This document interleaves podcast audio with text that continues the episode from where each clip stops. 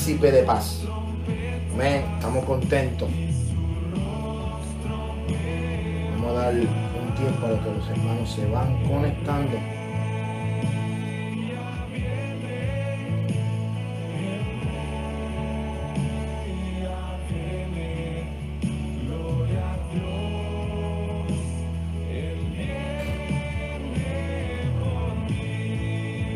Aleluya. Gracias Jesús.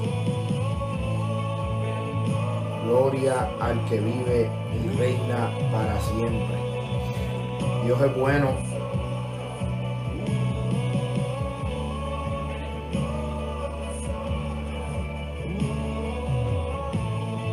Gloria al que vive y reina. Gracias Dios los hermanos se están conectando. Estamos contentos de que se conecte. Ya en breve vamos a, a, unos segundos y vamos a comenzar nuestro, nuestro estudio bíblico del Apocalipsis.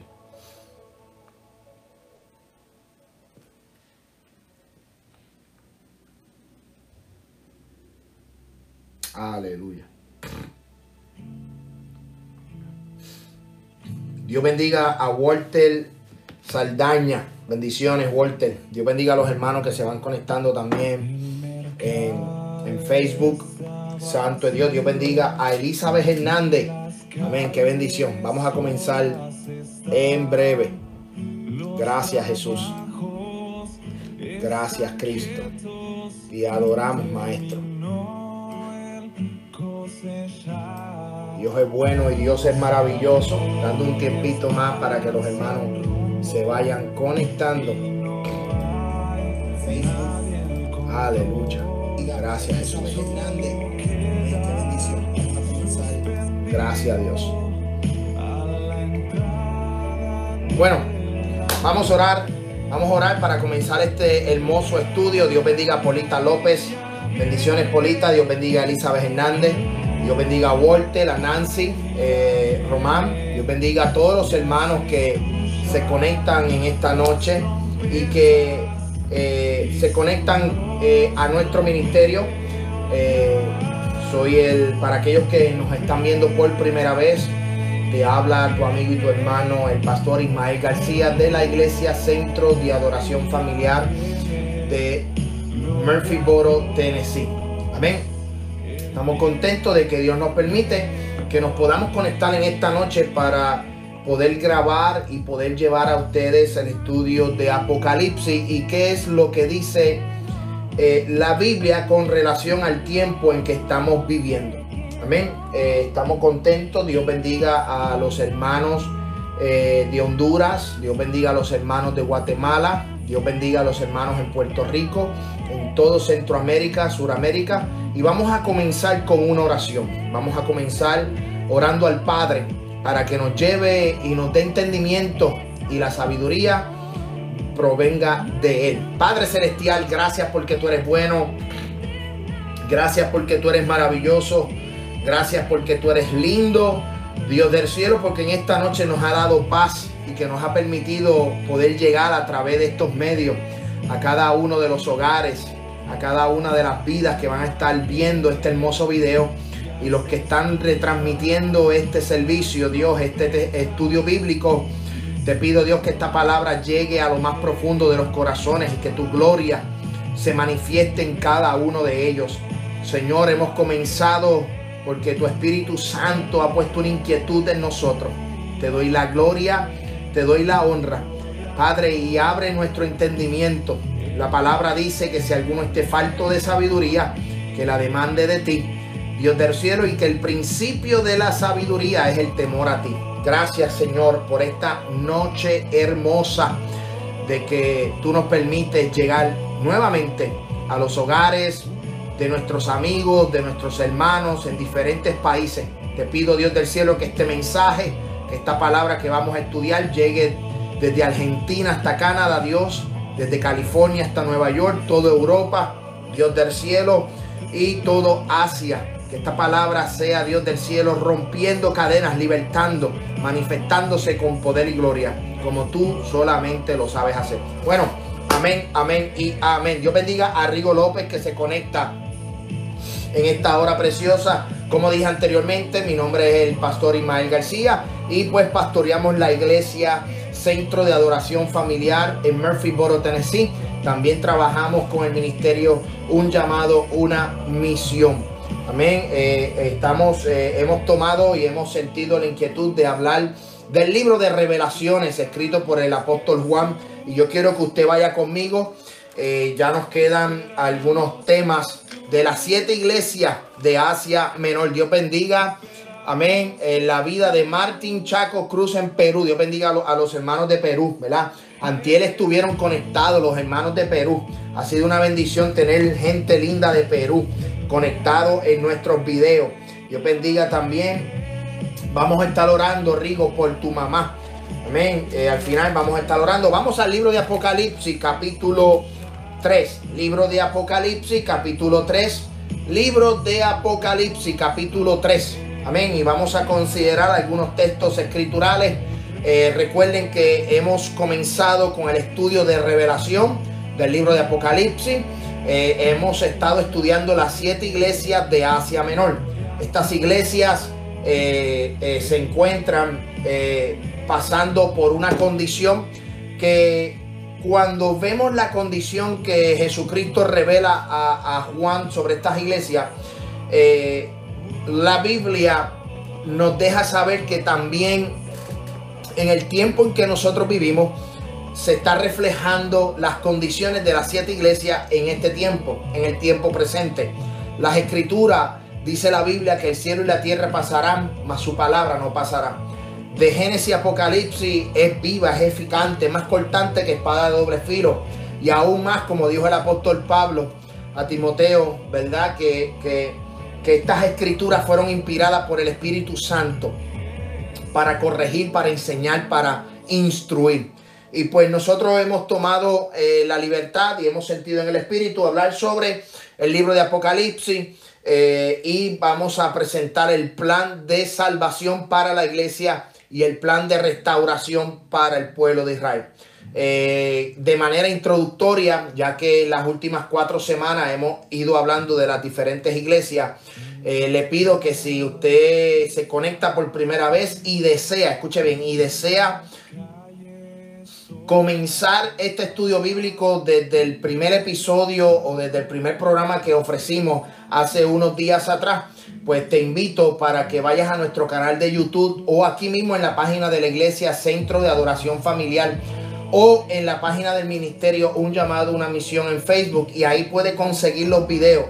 Le pusimos como tema la última revelación, las siete iglesias del Apocalipsis y está por parte, parte 1, parte 2, parte 3, parte 4 y hoy continuamos con la parte 5 y esperamos poder culminar con estas siete iglesias en la noche de hoy, si Dios no los permite. Si no, pues ya entonces la semana que viene estaremos hablando sobre las iglesias que restan, que es la iglesia de Filadelfia y la iglesia de la Odisea. En el día, en la noche de hoy, vamos a hablar de la iglesia de Saldi.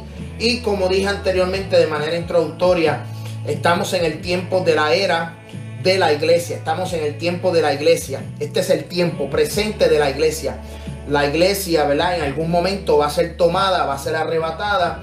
Y las escrituras dicen que una vez la iglesia es tomada, es arrebatada, entrará el periodo de la gran tribulación, lo que son tres años y medio de paz, tres años y medio de gran tribulación en el cielo, mientras estamos en, mientras la gente que se quedaron están pasando por la gran tribulación en el cielo estará la iglesia celebrando las bodas del Cordero y los galardones.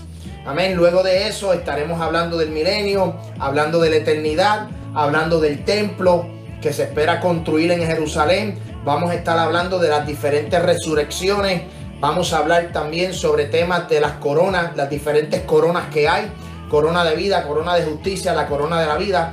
Entonces, vamos, a, vamos a introducirnos en, cada etapa, en cada segmento que tiene el libro de Apocalipsis, apoyado por libros del Antiguo Testamento y libros del Nuevo Testamento, para apoyar la base bíblica de lo que nosotros predicamos, de lo que nosotros enseñamos y especialmente lo que la Biblia dice. Yo con esto no pretendo, yo con este tema no pretendo convencer a nadie, simplemente quiero llevarle en, algo bien sencillo, algo bien claro, cuál es el plan de salvación para la iglesia, para la humanidad. Y luego el plan de restauración, el cual Dios va a trabajar en la gran tribulación con el pueblo de Israel. Vamos a la Biblia, libro de Apocalipsis, capítulo 3. Gracias a todos los hermanos que se están conectando. Eh, libro de Apocalipsis, capítulo 3, y dice las Sagradas Escrituras en el libro eh, dice así la hermosa palabra en el trino Dios, Padre, Hijo y Espíritu Santo y decimos amén. Santo de Dios. Escuche bien. Escribe al ángel de la iglesia en Saldis, el que tiene los siete espíritus de Dios y las siete estrellas, dice esto. Yo conozco tus obras, que tienes nombre de que vives y estás muerto. Sé sé vigilante y afirma las otras cosas que están para morir porque no he hallado tus obras perfectas delante de Dios. Acuérdate, pues, de lo que has recibido y oído y guárdalo y arrepiéntete. Pues si no velas, vendré sobre ti como ladrón en la noche y no sabrás a qué hora vendré sobre ti. Pero tienes unas pocas cosas, tienes unas pocas personas, escuche bien, pero tienes unas pocas personas en Sardi que no han manchado sus vestiduras y andarán conmigo en vestiduras blancas, porque son dignas. El que venciere será vestido de vestiduras blancas y no borraré su nombre del libro de la vida y confesaré su nombre delante de mi Padre y delante de sus ángeles. El que tiene oídos, oiga lo que el Espíritu dice a la iglesia. Escucho bien, mira lo que dice y vamos a comenzar con este estudio del libro de eh, Apocalipsis, la iglesia de Saldi, la quinta iglesia.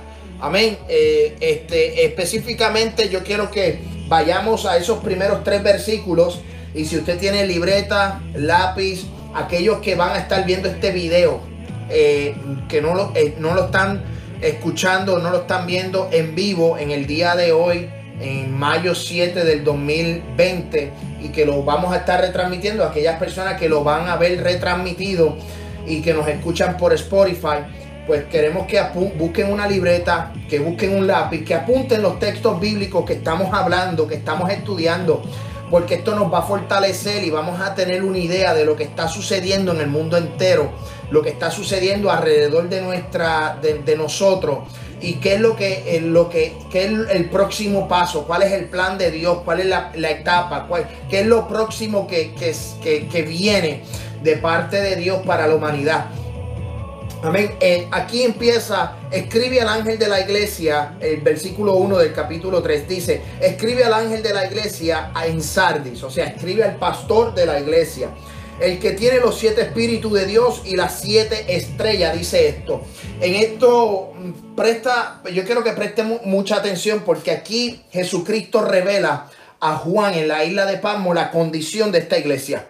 Lo mismo hizo con la iglesia de Tiatira, la iglesia de Esmirna, la iglesia de Pélgamo, la iglesia de Éfeso. En este caso, eh, Jesucristo da una, una una característica diferente a las otras iglesias y específicamente a esta iglesia le dice, escribe al ángel de la iglesia, escribe al pastor de la iglesia, el que tiene los siete espíritus de Dios y las siete estrellas, dice esto. O sea, le está diciendo, escribe al pastor de la iglesia y el que le está hablando y el que está profetizando y el que está mostrando, el que conoce los corazones es Jesucristo. Esta palabra no viene de parte de Juan, esta palabra viene de parte de Jesucristo.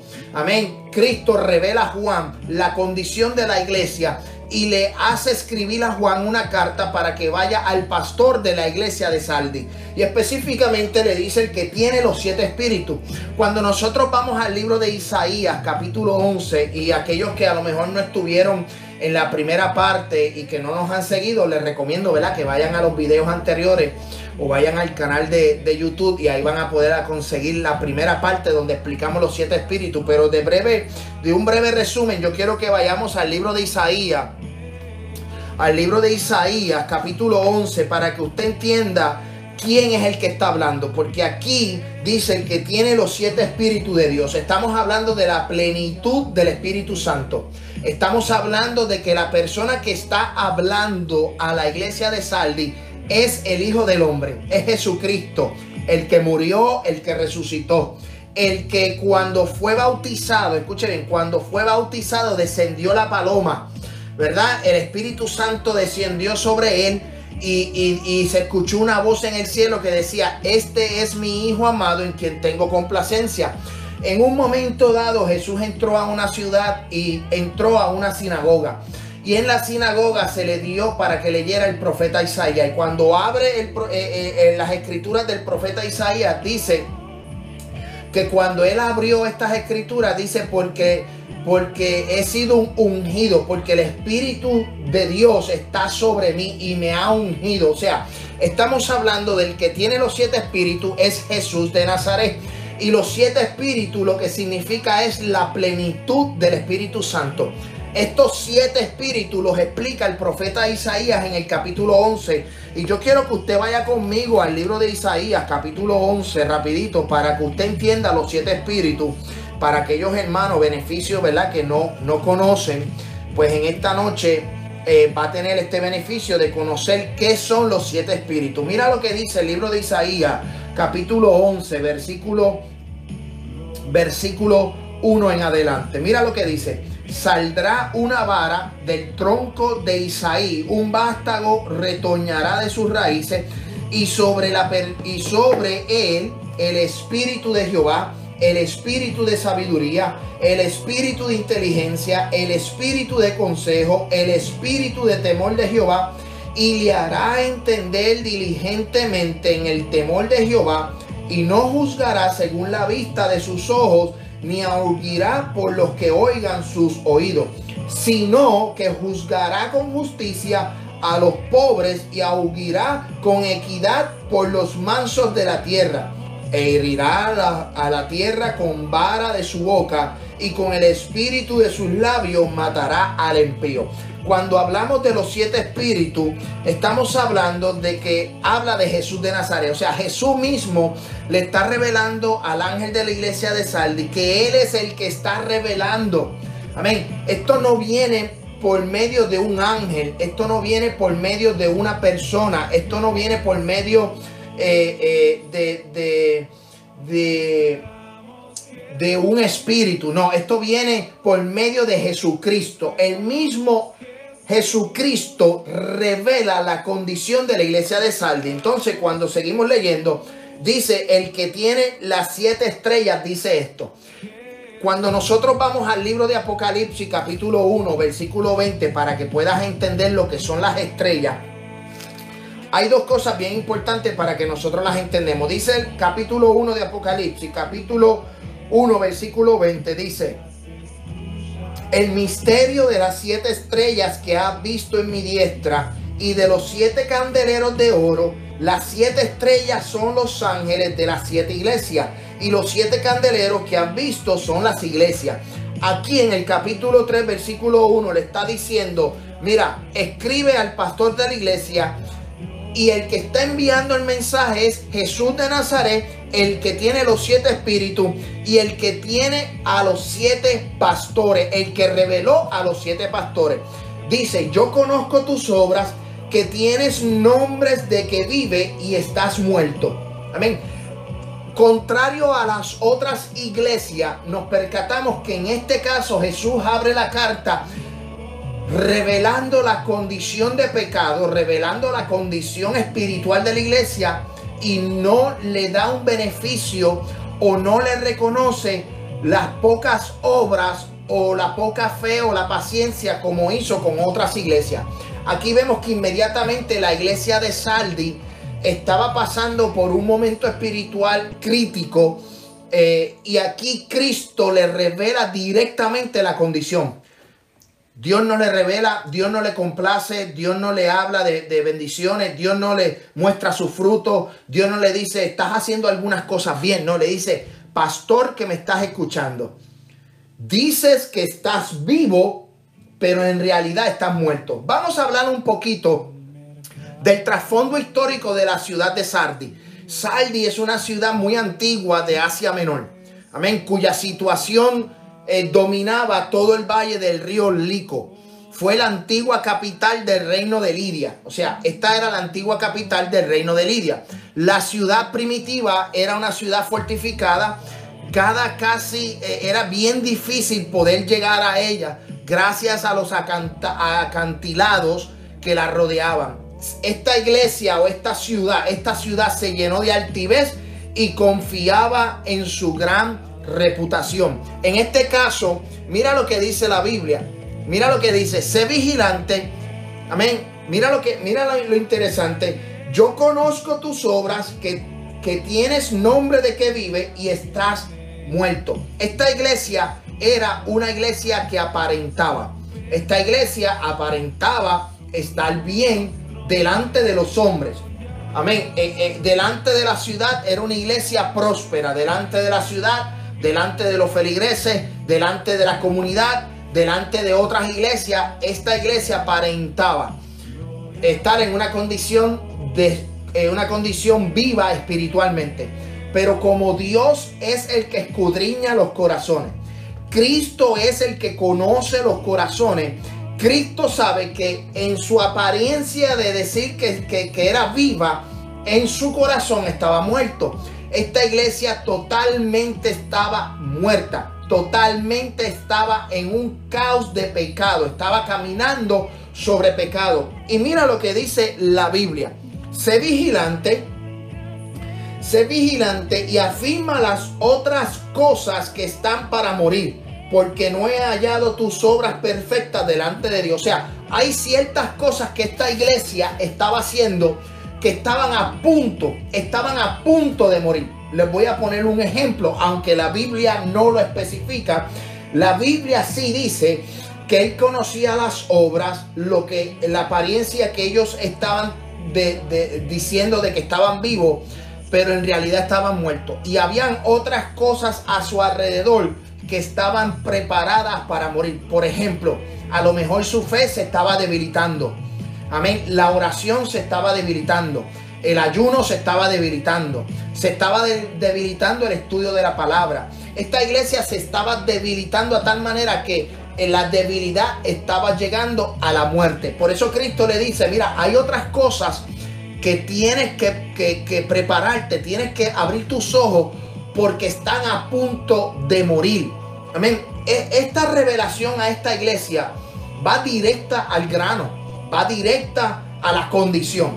Yo creo que, que Jesucristo en esta revelación le está diciendo a la iglesia de Salde, mira, estás muerto, tienes que levantarte, tienes que arrepentirte, tienes que, que, que, volver a, eso, a esas primeras obras, a esos primeros frutos, ¿verdad? Regresar a estos caminos, regresar a, la enseñanza, regresar a la oración, ¿verdad? Aunque específicamente no dice estas cosas, pero la Biblia registra que en esta revelación le dice, mira lo que dice, sé vigilante y afirma las otras cosas que están para morir, porque no he hallado tus obras perfectas había una condición, no era perfecta. Mira lo que, vamos al libro de, de Juan. Yo quiero que eh, eh, eh, vayamos al libro de Juan capítulo 15. Usted vaya buscando la Biblia. Vamos al libro de Juan capítulo 15. Mira lo que dice el versículo 3 y le voy a dar tiempo para que busquen la palabra. Juan capítulo 15, versículo del 1. Pero antes de entrar a Juan, mira lo que dice el versículo 3. Acuérdate pues de lo que has recibido y oído y guárdalo arrepiéntete, pues si no velas, vendré sobre ti como ladrón y no sabrás a qué hora vendrá sobre ti. Le está dando una advertencia, le está diciendo, te tienes que arrepentir. Porque si no te arrepientes, voy a venir a ti como ladrón, como ladrón, y no vas a saber a qué hora vendré sobre ti. Vamos al libro de Juan, capítulo, el libro de Juan, capítulo 15. Mira lo que dice el libro de Juan, capítulo 15. Porque aquí le está hablando a la iglesia del arrebatamiento. Escuche bien, le está diciendo a la iglesia, arrepiéntete porque si no vendré sobre ti como ladrón en la noche. Ok, eso lo vamos a ver ahora. Vendré sobre ti como ladrón y no vas a saber a la hora. O sea, le está diciendo, yo voy a venir y en sinónimo le está, le está diciendo, hay un arrebatamiento. Esto lo que nos indica a nosotros es que la iglesia va a ser arrebatada. Y el que no vele, el que no sea vigilante, el que no esté preparado, el que eh, la persona que no vuelva a las obras de Cristo, la persona que, que siga, eh, eh, que siga en ese camino de mortandad, de muerte, lamentablemente se va a quedar, se va a quedar. Escuche bien lo que dice el libro de Juan, capítulo 15. Mira lo que dice capítulo 15, versículo 1. Yo soy la vid verdadera y mi padre es el labrador. Todo pámpano que en mí no lleve fruto, lo quitaré. Y todo aquel que lleva fruto, lo limpiaré para que lleve más fruto. Ya vosotros estáis limpios por la palabra que os he hablado. Permaneced en mí y yo en vosotros, como el pámpano no puede llevar fruto por sí mismo, si no permanece en la vid, así tampoco vosotros si no permanecéis en mí. Escuche bien. Yo soy la vid, vosotros los pámpanos, el que permanece en mí y yo en él, este lleva mucho fruto, porque separado de mí nada podéis hacer. El que, el que en mí no permanece será echado fuera como el pámpano y se secará y lo recogen y lo echan en el fuego y arde. Escuche bien, y arde. Si permanecéis en mí y mi palabra permanecéis en vosotros, pedid todo lo que queréis y os será hecho. Esto es glorificando mi Padre en el que llevéis mucho fruto. Y si es así, mis discípulos, como el Padre me ha amado, así también yo os he amado. Permaneced en mi amor y guardaréis mis mandamientos, permaneceréis en mi amor, así como yo he guardado los mandamientos de mi Padre y permanezco en su amor. Aquí en el libro de Apocalipsis le está diciendo, acuérdate pues de lo que has recibido, ¿ok? Acuérdate de lo que has oído y guárdalo y arrepiéntete porque si no verás, vendré sobre ti como ladrón. Y en este caso le está diciendo, en este libro de Juan capítulo 15, eh, versículo en uno adelante, dice, yo soy la vid verdadera y mi padre es el labrador. Lo que le está hablando, ¿verdad? Sobre la vid, el pámpano. Dice que el que no lleve el fruto será cortado y será echado al fuego. Amén. Y es lo mismo que está sucediendo en la iglesia de Saldi. Era una iglesia que aparentaba estar viva. Era una iglesia que aparentaba ser feliz. Era una iglesia que aparentaba ser una iglesia espiritual. Era una iglesia que aparentaba, ¿verdad? Con su, posiblemente con, con la prosperidad en que habitaba, a lo mejor con su templo grande, a lo mejor con tantos feligreses, con las obras que estaba haciendo, pero en realidad su corazón, el core, lo que, lo que habitaba en esa iglesia era mortandad. Los hermanos estaban muertos, el pastor estaba muerto espiritualmente. Y eso es algo de lo que nosotros nos tenemos que cuidar en el día de hoy. Escuche bien. Hay que tener cuidado porque es más peligroso el que mata el espíritu que el que mata el cuerpo. Porque sabemos que si el cuerpo es matado, nosotros tenemos resurrección en el día de la resurrección. Pero el, espíritu cuando está muerto, cuando el Espíritu Santo es contristado, muchas veces este Espíritu Santo, el Espíritu Santo te toca y te redarguye. Pero cuando ya el Espíritu Santo no habita en ti, cuando ya el Espíritu Santo no habita en, tu corazón y está contristado, ahí es donde tú empiezas a ver lo que es malo, lo ves bueno y lo bueno lo ves malo. Y empieza una, una acelerada muerte espiritual. Y una muerte espiritual es bien crítico. Porque entonces caerá en tu propia concupiscencia, caerá en tu propio pensamiento. Y a lo mejor estarás haciendo las cosas malas o la iglesia estará haciendo las cosas malas pero como ya el Espíritu Santo no habita en ti y como el Espíritu está contristado, empiezas a creer en palabras de humana sabiduría y empiezas a creer de que tú, de que la persona se lo sabe todo, de que la iglesia lo sabe todo. Entonces aquí es donde se revela que hay mucha gente, como en la iglesia de Saldi, mucha gente caminando en una apariencia de que están vivos, pero su corazón está muerto, su espiritualidad está muerta. Su, oración eh, está muerta, sus ayunos están muertos, la lectura de la palabra está muerto. Y hoy día eso es un reflejo de la iglesia. Hoy día es una situación que está sucediendo hoy día. Hay mucha gente, mira, la gente se cree, escuche bien, la gente se cree, la gente se cree que cantando va para el cielo. No, uno va al cielo en arrepentimiento. De nada vale yo cantar, de nada vale yo, por ejemplo, voy a aprender el Facebook, voy a aprender las redes sociales, voy a hacer video, amén, de estar cantando, de a lo mejor dando una palabra, de a lo mejor haciendo un video, ¿verdad? Con, con un mensaje cristiano. Pero la realidad es que eso no nos va a llevar al cielo. Amén. Lo que nos va a llevar al cielo es el arrepentimiento. Lo que nos va a llevar al cielo es el que podamos humillarnos delante de la presencia de Dios y dejar de caminar y de estar aparentando. Amén. Hay muchos que están aparentando de que están vivos, pero la realidad es que están muertos. Y eso es algo que está sucediendo en este tiempo. Escuche bien, esto no es una indirecta, ni es una directa, ni es para una persona. No, yo estoy diciendo esto porque es una realidad de la iglesia. Amén. Para aquellos que están viendo este video, es una realidad. Examínalo, míralo. Observe a las personas. Observe a la gente. La gente caminando en una, en una, en una felicidad ficticia. La gente caminando en una bendición ficticia. La gente caminando supuestamente en una espiritualidad, pero es ficticio, están muertos. Y es lo que Cristo le revela a la iglesia de Saldi y le dice, mira, apresúrate, sé vigilante, afirma las otras cosas porque vendré a ti, amén, como ladrón y no sabrás el día, no sabrás el momento. Lo que le está diciendo es, va, voy a venir, voy a llevarme la iglesia, voy a llevarme remanente, va a haber un arrebatamiento y el que esté muerto espiritualmente se va a quedar. La Biblia dice que, que, que, la, la, Biblia registra que en un abrir y cerrar de ojos será la venida del Hijo del Hombre. Cristo va a venir en un abrir y cerrar de ojos. Yo no sé cuántas veces tú has abierto tus ojos. Yo no sé cuántas veces lo has palpadeado, lo has cerrado, abierto, cerrado. Amén. Yo no sé cuántas veces. Pero en un abrir y cerrar de ojos será la venida del Hijo del Hombre. Amén. O sea, cuando yo digo, cuando yo hablo de la muerte espiritual, es algo que nosotros nos tenemos que examinar.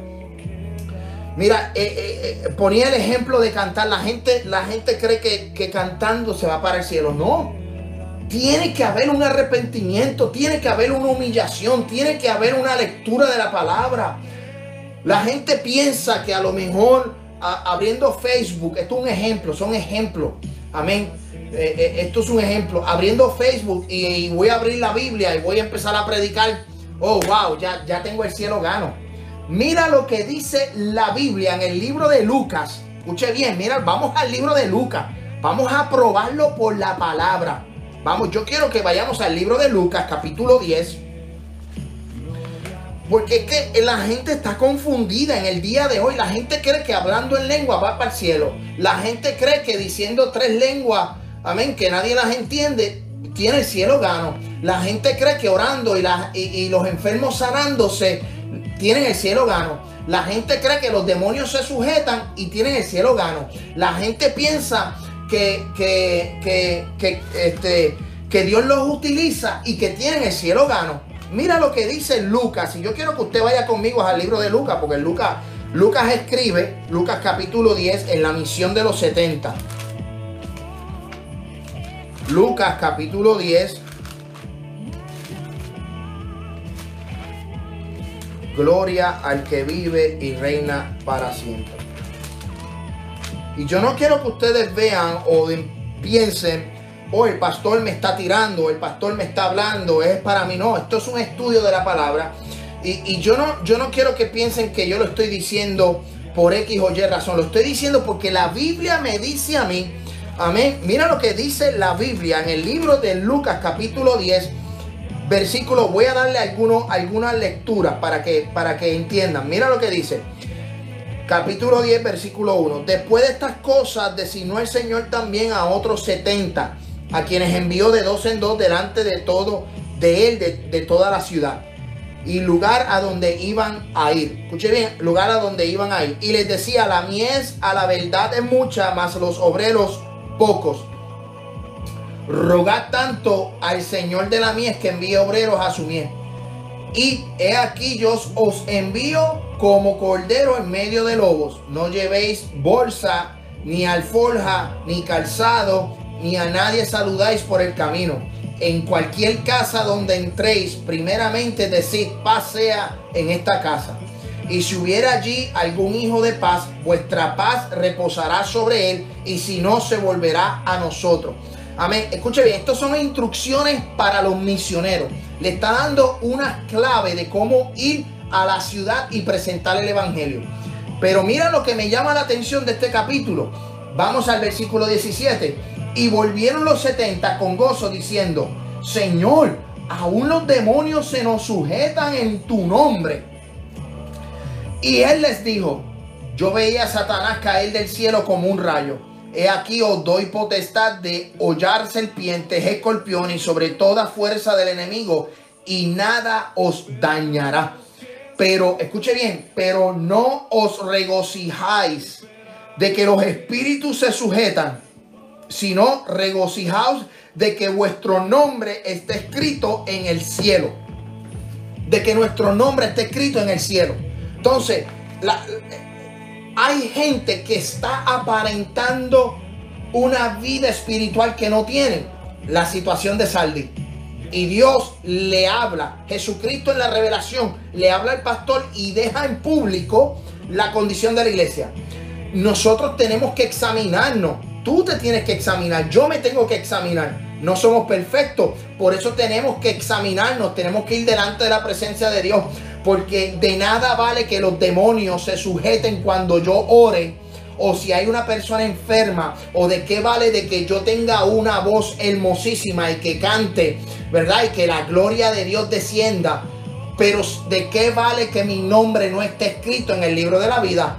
Amén. Nosotros tenemos que procurar. Escuche bien. Nosotros tenemos que procurar estar inscrito inscrito en el libro de la vida. Amén. Tenemos que procurar que nuestro nombre esté escrito en el libro de la vida. Amén. Esto no se trata de cuánta gente por medio de ti se salvó. Esto no se trata de cuánta gente la, se sanó, de cuánta gente quedó libre a través de ti. Amén. Simplemente somos vasos, somos siervos inútiles somos instrumentos de Dios. Tú eres un instrumento de Dios. Al fin del día, Dios es el, el mayor. Eh, Dios es el dueño de la viña. Y nosotros somos sus siervos. Nosotros vamos a trabajar para Él. Amén. Por eso Cristo le revela a la iglesia de Sardis y le dice, mira lo que le dice. Acuérdate pues de lo que has recibido, oído, guárdalo, arrepiéntete porque si no verá, vendré sobre ti como ladrón en la noche y no sabrás a qué hora vendré sobre ti. Amén. Es bien importante porque Cristo va a tomar la iglesia y la va a desaparecer. Mira lo que dice el libro de Mateo, capítulo 24. Vamos al libro de Mateo, capítulo 24. Dios bendiga a los hermanos que se están conectando. Capítulo 24, versículo 37. Mira lo que dice. Mas como en los días de Noé, así será la venida del Hijo del Hombre. Porque como en los días antes del diluvio estaban comiendo y bebiendo, casándose y dándose en casamiento, hasta el día en que no entró en el arca, y no entendieron hasta que vino el diluvio y se los llevó a todos, así será la venida del Hijo del Hombre. Estarán dos en el campo, uno será tomado y el otro dejado. Dos mujeres estarán moliendo en el molino. Una será tomada y la otra será dejada. Velaz pues porque no sabéis a qué hora ha de venir nuestro Señor. Pero sabed esto, que si el padre de familia supiese a qué hora el ladrón habría de venir, velaría y no, la de, y no dejaría minar su casa. Por tanto, vosotros estad preparados porque el Hijo del Hombre vendrá a la hora que no pensáis. Cristo va a venir en cualquier momento en cualquier momento. Puede ser ahora mismo, puede ser mañana, puede ser pasado mañana, puede ser esta noche. Cristo va a venir pronto por la iglesia. Amén. Y nosotros tenemos que estar preparados. Las personas que están en muerte espiritual, lamentablemente se quedarán. Lamentablemente las personas que están en muerte espiritual. Y yo quiero llegar a ustedes, a los hermanos que nos están viendo, que examinemos nuestra vida. Examina tu vida. Si hay algo que a Dios no le agrada, si hay algo que tú entiendes, ¿verdad? Que el Espíritu te va redarguyendo, eh, eh, que hay algo que tienes que quitar, quítalo. Amén. Permite que Dios trabaje en tu vida. Permite que Dios edifique en tu, en tu corazón. Permite, eh, abre la puerta de tu corazón. A los hermanos que van a estar viendo este video en la próxima retransmisión, en el día de mañana o pasado mañana, eh, permite, abre la puerta de tu corazón y deja que Dios entre, trabaje, quite, añada, bendiga tu vida. Amén. No podemos aparentar más. Y esta iglesia de Saldi estaba aparentando. Mira lo que dice la Biblia. Pero tienes unas pocas personas. Escuche bien, tienes unas pocas personas en esta congregación. Amén. Que no han manchado sus vestiduras y andarán conmigo en vestiduras blancas. O sea, dentro de la feligresía, dentro de la iglesia de Saldi, dentro de ese lugar que Cristo está revelando la condición, habían gente que no se habían contaminado. Habían gente que se habían mantenido en la fe. Habían gente que no habían doblado sus rodillas ante el pecado. Amén. Habían gente que estaban vivos espiritualmente. En este caso, Cristo le habla al pastor de la iglesia porque el pastor es responsable de la condición espiritual de la iglesia. Por eso Cristo le habla al pastor, no le habla a la iglesia, le habla al pastor, le habla al ángel de la iglesia, porque él es responsable de la vida espiritual de cada uno. Por eso el pastor, en, cuando, por eso por eso en el Antiguo Testamento, ¿verdad? Cuando encontramos el trabajo, la profesión de pastores de ovejas, el pastor tenía un callado y el pastor manejaba, trabajaba con las ovejas. Amén. Asimismo es en el, en el ambiente, en el mundo espiritual. Nosotros que somos la iglesia, el pastor está para corregir, está para enseñar, está para decirte, mira, eh, lo estás haciendo mal. Eh, debes de corregir estas áreas, debes de, de mejorar en estas áreas. Amén. Por eso se dan estudios bíblicos, por eso se habla la palabra, por eso predicamos, por eso nosotros la enseñamos. Nosotros en nuestros estudios bíblicos hemos hablado de la oración, hemos hablado de, los ayunos. Estamos ahora mismo, ahora mismo, todos los miércoles estudiando el libro de los hechos. Y estamos aprendiendo un, sin, un sinnúmero de cosas tremendas del libro de los hechos. Amén. Y, estamos eh, capítulo por capítulo. Y eso es parte del crecimiento. Por eso nosotros estamos tomando tiempo. Estamos hablando de esto para que aquellos que nos están viendo a través de Facebook, de YouTube o los que nos están escuchando por Spotify, ¿verdad? En los podcasts. Mira, tome su tiempo, escuche a su pastor, hable con su pastor, eh, eh, asista a los estudios bíblicos, asista a la oración, porque eso te va a mantener espiritualmente vivo. Amén. Hay gente dentro de esta iglesia que no había doblado su rodilla. Era gente que eran fieles a Dios. Amén. Por eso Cristo le dice, hay un grupo de personas diciendo, hay un remanente que no ha doblado sus rodillas. Hay un remanente que sus vestiduras están blancas. Hay un remanente que sus vestiduras no han sido manchadas. En todas las iglesias, escuche bien lo que le estoy diciendo. En todas las iglesias hay un remanente fiel. Hay iglesias, y voy a poner este, este, este ejemplo. Hay una iglesia en un estado, no voy a decir el nombre, pero hay una iglesia en un estado, una mega iglesia, una iglesia súper grande. El pastor es un apóstol. ¿Sabes qué? Dentro de esa congregación pueden haber 10 mil, 12 mil personas. Pero lo que me muestra el libro de Apocalipsis y lo que me muestra las siete iglesias es que en cada una de las siete iglesias había un remanente. Yo por la palabra puedo juzgar las doctrinas de rol. Y yo por la palabra puedo juzgar, ¿verdad? Sabiamente lo que es vivir en el espíritu o lo que son muerte espiritual puedo juzgar por la palabra, ¿verdad? Sabiamente. Pero en cada iglesia y en la iglesia de este famoso apóstol, debe de haber un grupo, debe de haber un grupo, amén, que a lo mejor asisten a la iglesia y no comparten todas las enseñanzas de este apóstol, pero la Biblia me dice que hay un remanente. Y en las siete iglesias, escuche bien, en las siete iglesias, Cristo se movía. En las siete iglesias, Cristo se movía en la iglesia de Éfeso. Cristo, el Espíritu de Dios se movía en la iglesia de Éfeso.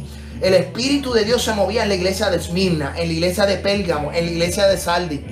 Mira lo que dice Apocalipsis capítulo 2 a la primera iglesia de Éfeso. Escuche bien. Mira lo que se le dice a la iglesia de Éfeso. Mira.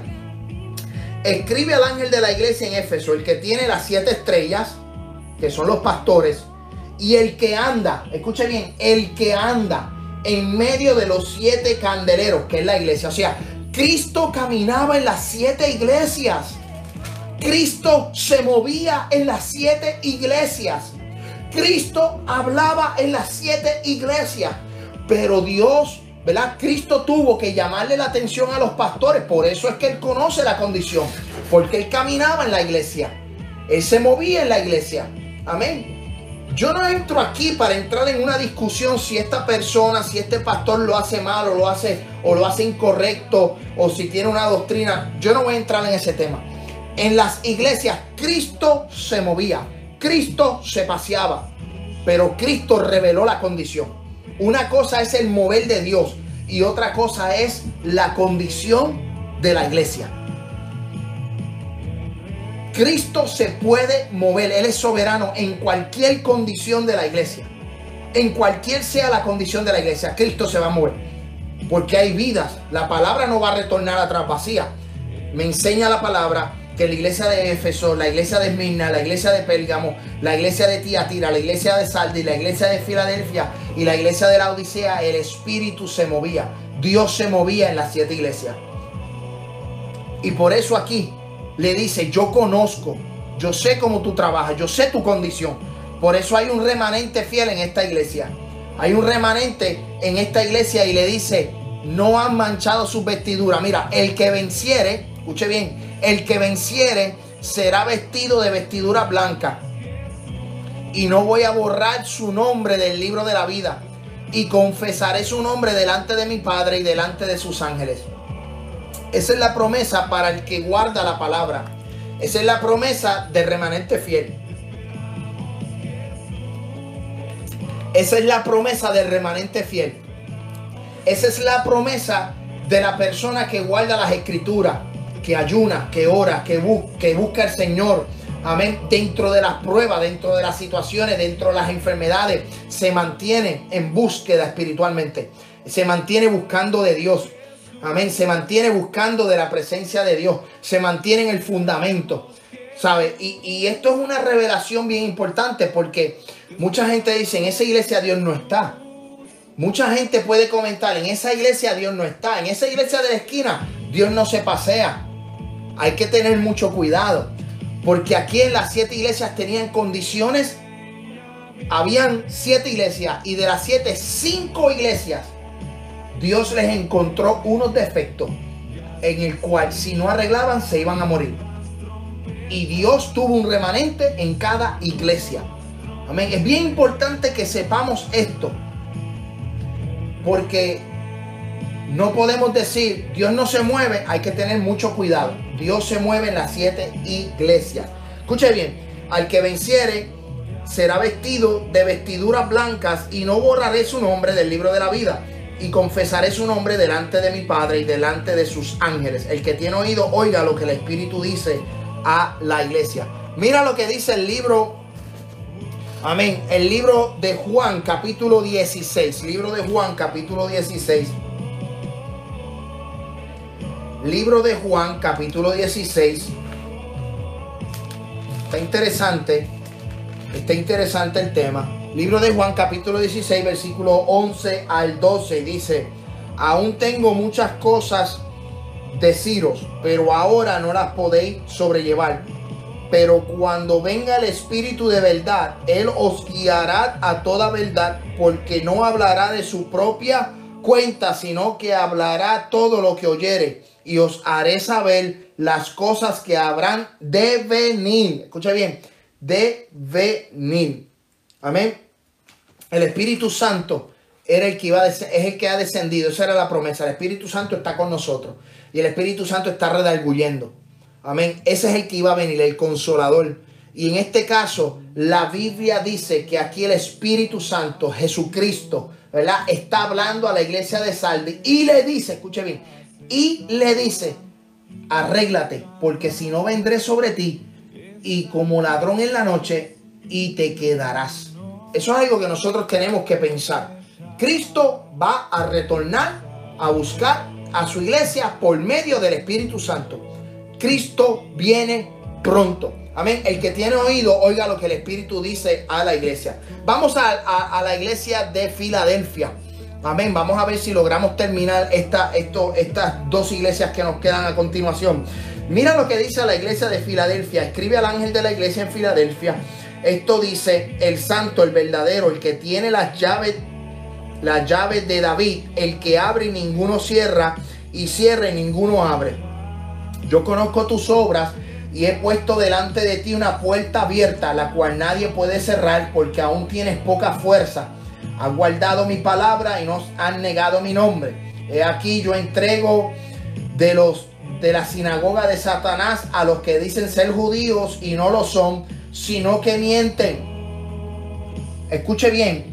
He aquí yo entrego de la sinagoga de Satanás a los que dicen ser judíos y no lo son, sino que mienten. He aquí yo haré que vengan y se postren a tus pies y reconozcan que yo te he amado. Por cuanto has guardado la palabra de mi paciencia, yo te guardaré de la hora de la prueba que ha de venir sobre el mundo entero, para probar a los que moran sobre la tierra. Y aquí yo vengo pronto, retenga lo que tienes, para que ninguno tome tu corona. Al que venciere, yo lo haré en el templo de mi Dios, en el templo de mi Dios, eh, de mi Dios, y nunca más saldrá de allí, y escribiré sobre él el nombre de mi Dios y el nombre de la ciudad de mi Dios, la nueva Jerusalén, la cual desciende del cielo, de mi Dios y de mi nombre. El que tiene oído, oiga lo que el Espíritu dice a la iglesia. La iglesia de Filadelfia es la única iglesia, junto con la de Esmirna, que no se le encontraron defectos. No es, es una iglesia eh, no perfecta, pero es una iglesia que hacía la voluntad del Padre. Cristo le dice aquí, escribiéndole al ángel de la iglesia, dice el verdadero, o sea, el verdadero, el que tiene la llave de David, el que abre ninguno cierra y ninguno puede abrir, diciendo, yo tengo autoridad para abrir, yo tengo autoridad para cerrar. Amén, es bien importante, Jesucristo después de la, de la, de la, de la muerte y la resurrección, se le dio autoridad. Pablo dice a los filipenses que se le dio un nombre que es sobre todo nombre para que lo que esté en el cielo, en la tierra y debajo de la tierra se doble toda rodilla. Lo que dice aquí, comenzando este, este versículo a la iglesia de Filadelfia, le está diciendo, yo tengo autoridad. Y cuando yo abro, nadie cierra. Y cuando yo cierro, nadie puede abrir diciendo, yo tengo autoridad sobre ti. Mira lo que dice, yo conozco tus obras y he puesto delante de ti una puerta abierta. O sea, es una puerta abierta, una bendición. Amén. Esta iglesia había guardado la paciencia, había guardado la fe, había guardado la palabra, había guardado los estatutos. Era una iglesia fideli, fidelina. Era una iglesia fiel a Cristo. Dentro de lo que rodeaba la iglesia de Filadelfia, Cristo le deja saber, mira, yo sé que no tienes, que tienes poca fuerza. Yo sé que tienes, amén, te estás, eh, te estás debilitando. Pero dice, retén lo que tienes para que ninguno tome tu corona. Lo que le está diciendo es, retén lo poco que falta. Amén, para yo librarte de la hora de la prueba. Y esto es, yo quiero que usted vaya conmigo aquí a este versículo para librarte de la hora de la prueba. Lo que Cristo le está diciendo a la iglesia de Filadelfia es, mantente fiel y yo te voy a librar de la hora de la prueba que ha de venir al mundo entero. Yo quiero que tú vayas conmigo ahí al libro de Apocalipsis capítulo 3. Mira lo que dice. Por cuanto has guardado la palabra de mi paciencia, yo también guardaré la hora de la prueba. Escuche bien, la hora de la prueba. O sea, le está diciendo a la iglesia, yo te voy a librar de la gran tribulación. Cuando aquí el escritor habla, habla de la hora de la prueba que ha de venir sobre el mundo entero para probar a los que moran sobre la tierra, esa es la gran tribulación. Por eso nosotros creemos que la iglesia no pasa por la gran tribulación. Esto no hay que, no hay que darle mucha interpretación, la Biblia es clara. Amén. La revelación está en que si nosotros somos fieles a Dios, Dios nos va a librar de la hora de la prueba. O sea, mira cómo es el tiempo de Dios. Amén. Yo quiero que usted vaya conmigo al tiempo de Dios. Es un tiempo desconocido. Es un tiempo kairos. El tiempo tuyo y el mío es un tiempo cronos. Una hora tiene 60, 60 minutos. Un, minuto tiene 60 segundos. El, año tiene 365 días. Amén. Hay cuatro estaciones. Primavera, eh, otoño, verano, invierno. O sea, hay un tiempo. Y Salomón dice que todo lo que está debajo del cielo. Escuche bien, Salomón, el hombre más sabio de la tierra que ha habido en la tierra, dice que debajo del cielo todo tiene su tiempo. Entonces, aquí Cristo le está diciendo a la iglesia, sé fiel porque yo te voy a librar de siete años de tribulación. O sea, que nosotros los que seamos arrebatados, escuche bien, lo que seamos arrebatados, vamos a ir a las bodas del Cordero. Y unas bodas en la cultura judía, que lo hemos explicado, son siete días. En nuestra cultura una boda es un día. Se celebra un sábado, la boda, se, se contrae en matrimonio, se va a la fiesta y al otro día arrancan para la luna de miel. Alaba. En la cultura judía, una boda dura siete días. Por eso entonces, mientras aquí en la tierra está la gran tribulación siete años, en el cielo, ustedes y nosotros que fuimos arrebatados, estaremos una semana, una sola semana en la boda del Cordero. Ahora bien, para el tiempo, Dios le está diciendo, Jesucristo le dice a la iglesia de Filadelfia, yo te voy a librar de la hora de la prueba. Lo que está diciendo es que una hora, una hora son siete años. Alaba. Mira, mira lo que, mira, mira la revelación del número. Mira, mira a donde yo te quiero llevar. Le dice, yo te voy a librar de la hora. O sea, la hora que va a venir a la prueba del mundo entero. O sea, esa tribulación, siete años de tribulación. Dios va a librar, Jesucristo va a librar a la iglesia de Filadelfia. Tú y yo creemos en la gran tribulación, eh, eh, creemos en que hay una gran tribulación y tú y yo creemos que hay un arrebatamiento, la iglesia va a ser arrebatada. Y dice, he aquí yo vengo pronto, retén lo que tienes para que ninguno tome tu corona. Al que venciere yo le haré columna, escuche bien, yo le haré columna en el templo de mi Dios y nunca más saldré de allí. Cristo le habla a la iglesia de Filadelfia y le dice, yo te haré columna en mi templo porque cuando Cristo habla, Cristo habla para que nosotros entendamos. ¿Ok? Yo hablé en, creo que en uno de los episodios o en, uno de los programas que estuvimos hablando de que cuando Cristo habla, Cristo habla en específico. Dios cuando profetiza, Dios cuando habla, Dios habla claro. Si hay confusión en el mensaje, hay que examinarlo. Dios habla con claridad. Y aquí le está diciendo, retén lo que tienes para que ninguno tome tu corona. Al que venciere, yo lo haré columna en mi templo. Para que la iglesia de Filadelfia entendiera, la iglesia, la ciudad de Filadelfia estaba ubicada en un sitio donde ocurrían temblores de tierra. Eh, hubo un gran terremoto cerca de la iglesia de, de, eh, entre la Odisea y Filadelfia, entre estas dos ciudades, hubieron unos grandes terremotos. Escuchen unos grandes terremotos. Y como temblaba mucho la ciudad de Filadelfia, Cristo le dice, yo te voy a hacer columna en mi templo. O sea, le está diciendo, yo te voy a hacer columna, tú vas a poder soportar, tú vas a poder estar en mi templo y aunque tiemble, tú vas a ser columna fuerte. Amén, esa es la promesa. Cristo le dice, yo te haré columna en mi templo y nunca más saldré de allí y escribiré su nombre en el nombre de mi Dios y el nombre de la ciudad de mi Dios, la cual es la nueva Jerusalén, la cual desciende del cielo. Amén. Y mi nombre nuevo. O sea, se le dará un nombre nuevo. El que tiene oído oiga lo que el Espíritu Santo dice a la iglesia. Ahora bien, ya, ya nosotros, ¿verdad? Esta iglesia perfecta, esta iglesia eh, con una vida espiritual, eh, una vida espiritual bastante fuerte, robusta, nos da a entender a nosotros que nosotros tenemos que mantenernos. Amén. Tú y yo que estamos como la iglesia de Filadelfia, tú y yo que estamos como la iglesia, ¿verdad?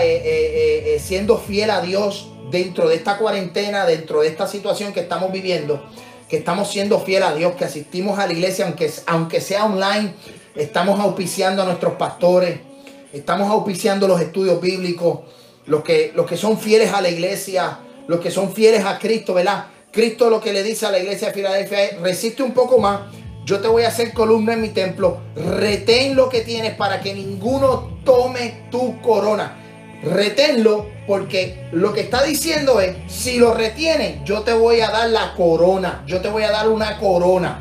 Amén. Y más adelante vamos a hablar de las diferentes coronas, de los galardones que Cristo nos va a entregar a nosotros la iglesia. Cuando la iglesia sea arrebatada, se nos van a dar unas coronas, se nos van a dar unos galardones.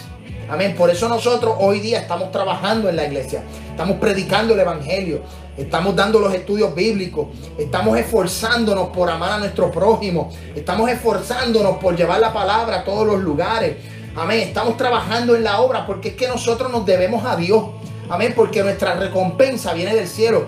La recompensa no viene del gobierno, no viene de los políticos. La recompensa no viene de lo terrenal. Nuestra recompensa proviene del cielo. Amén. Eh, eh, eh, todo, todo lo que nosotros podamos hacer en, el camino del Evangelio, nosotros como cristianos, todo lo que podamos hacer, vamos a tener nuestra recompensa. Mira, entonces, sabiendo esto, que va a ser librada de la hora de la prueba, vamos a entrar a la iglesia de la Odisea. Ya lo que me queda es unos minutos para terminar. No sé si podamos terminar eh, la iglesia de la Odisea. Vamos a hacer una cosa, vamos a hacer una cosa. El martes que viene vamos a terminar con la Odisea y vamos a dar un resumen de las siete iglesias. Vamos a terminar eh, con la iglesia de la Odisea el martes que entra. el martes continuamos con el estudio de la iglesia de la Odisea y un resumen de lo que hemos hablado. Amén. No se lo puede perder. No te puedes perder el programa de martes porque vamos a dar un resumen y vamos a ponerlo en pantalla. Vamos a ponerlo en, una pizarra y vamos a ir iglesia por iglesia nuevamente un resumen breve para entonces entrar en lo que es el arrebatamiento y en la gran tribulación. Usted no te lo puede perder. La iglesia de la Odisea es una iglesia, este, una iglesia que, que, que, nos va a tocar nuestros corazones. Amén. Es una iglesia bastante difícil. Es una iglesia que Cristo le encuentra unas serias deficiencias. Y, eso es un reflejo de nuestra realidad. Amén. So, gracias por, conectarte con nosotros en esta noche. Recuerda que eh, retén lo que tienes. Retén lo que tienes. Sé fiel a Cristo. Sé fiel a Dios. Sé fiel al Padre. Sé fiel al Hijo. Y sé fiel al Espíritu Santo. Amén. Ha sido de gran bendición el tenerles a ustedes conectados en esta noche preciosa. Eh, a los hermanos que nos sintonizaron eh, eh, este, a mediados del programa. Este es tu amigo y hermano, el pastor Ismael García. Estamos contentos, estamos regocijados de que usted se conecte con nosotros, que siga nuestro programa, que auspicie a los hermanos de la iglesia Centro de Adoración Familiar. Gracias por el auspicio, gracias por apoyar a su pastor, gracias por apoyar la iglesia, gracias por apoyar a, este ministerio. Amén. Este ministerio que no ha doblado sus rodillas a Baal, sino que continuamos predicando a Cristo y continuamos enseñando. Tengo muchas ideas, muchos estudios, tengo muchas, muchos estudios bíblicos que quiero compartir con ustedes y creo que vamos a tomar esta, esto como un programa de radio. Vamos a hacer como una programación de radio eh, posiblemente lo estaremos haciendo una vez a la semana para, para, como un programa de radio. Me gustaría de que si tuvieran preguntas sobre la gran tribulación, nos los escriban, nos envíen un, correo electrónico a Pastor Ismael García. Pastor Ismael García, arroba un llamado, una misión punto org. Al final del video yo voy a poner, eh, este, el, va a estar saliendo en pantalla. Si no, me puedes escribir por WhatsApp. Escuche bien, me puedes escribir por WhatsApp si tienes una pregunta sobre el arrebatamiento o una pregunta sobre la gran tribulación, que es los próximos temas que vamos a hablar. Por favor, envíame un WhatsApp y estaremos contestando las preguntas anónimamente. No vamos a mencionar nombres. Vamos a simplemente vamos simplemente a mencionar la pregunta y la vamos a contestar. So, les doy de asignación que se estudie en el capítulo 4, el capítulo 5 del libro de Apocalipsis. Y si tienen preguntas, nos las pueden dejar saber por WhatsApp al 1615 605 86 615-605-8648 o por correo electrónico pastor Ismael García arroba un llamado una misión punto org. Amén. Estamos contentos. Gracias por su, por su conexión en esta noche. Gracias a todos los hermanos, a todos los hermanos que estuvieron en sintonía. Y antes de despedirnos, vamos a hacer una oración por la familia de Rigo.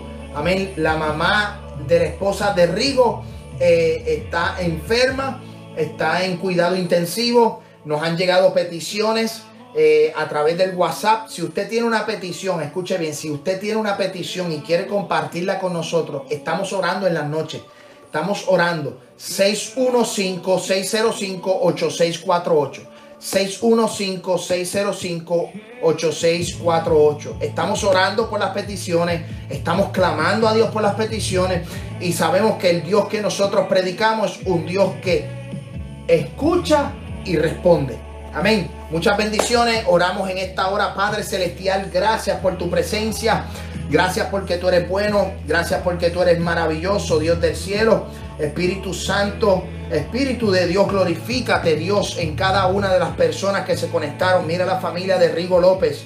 Señor, mira las peticiones, Dios del cielo. Padre, mira las enfermedades. Pon tu mano de sanadora en esta hora. En el nombre de tu Hijo amado, Jesús de Nazaret, creemos en ti, confiamos en ti. Espíritu Santo de Dios, glorifícate. Glorifícate con poder y gloria en esta hora. En el nombre del Padre, del Hijo y del Espíritu Santo. Amén, amén y amén. Ya saben, nos pueden seguir, se pueden suscribir a nuestro canal de YouTube, Ismael García Tennessee o Ismael García TN. O nos puede seguir por aquí, por la red social de Facebook, eh, eh, Centro de Adoración Familiar, Murphyboro, Tennessee, o un llamado, una misión. Amén. Dios te bendiga, Dios te guarde. Y pues gracias por estar en sintonía y acompañar a su pastor en esta noche preciosa. Dios te guarde.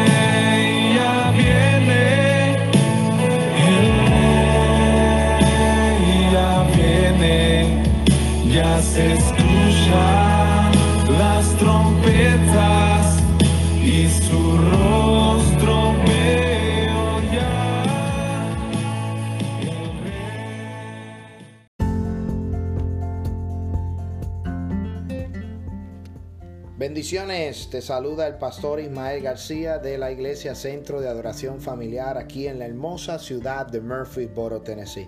Gracias por tu sintonía, gracias por conectarte a nuestro podcast y esperamos que sea de gran bendición para tu vida. Si deseas bendecir este ministerio o deseas conectarte con nuestro ministerio, nos puedes visitar a nuestra página de internet un llamado una misión.org. Será de gran bendición para tu vida. Comparte este audio y bendice a otro a través de la palabra de nuestro Señor Jesucristo. Bendiciones hacia adelante en el Señor.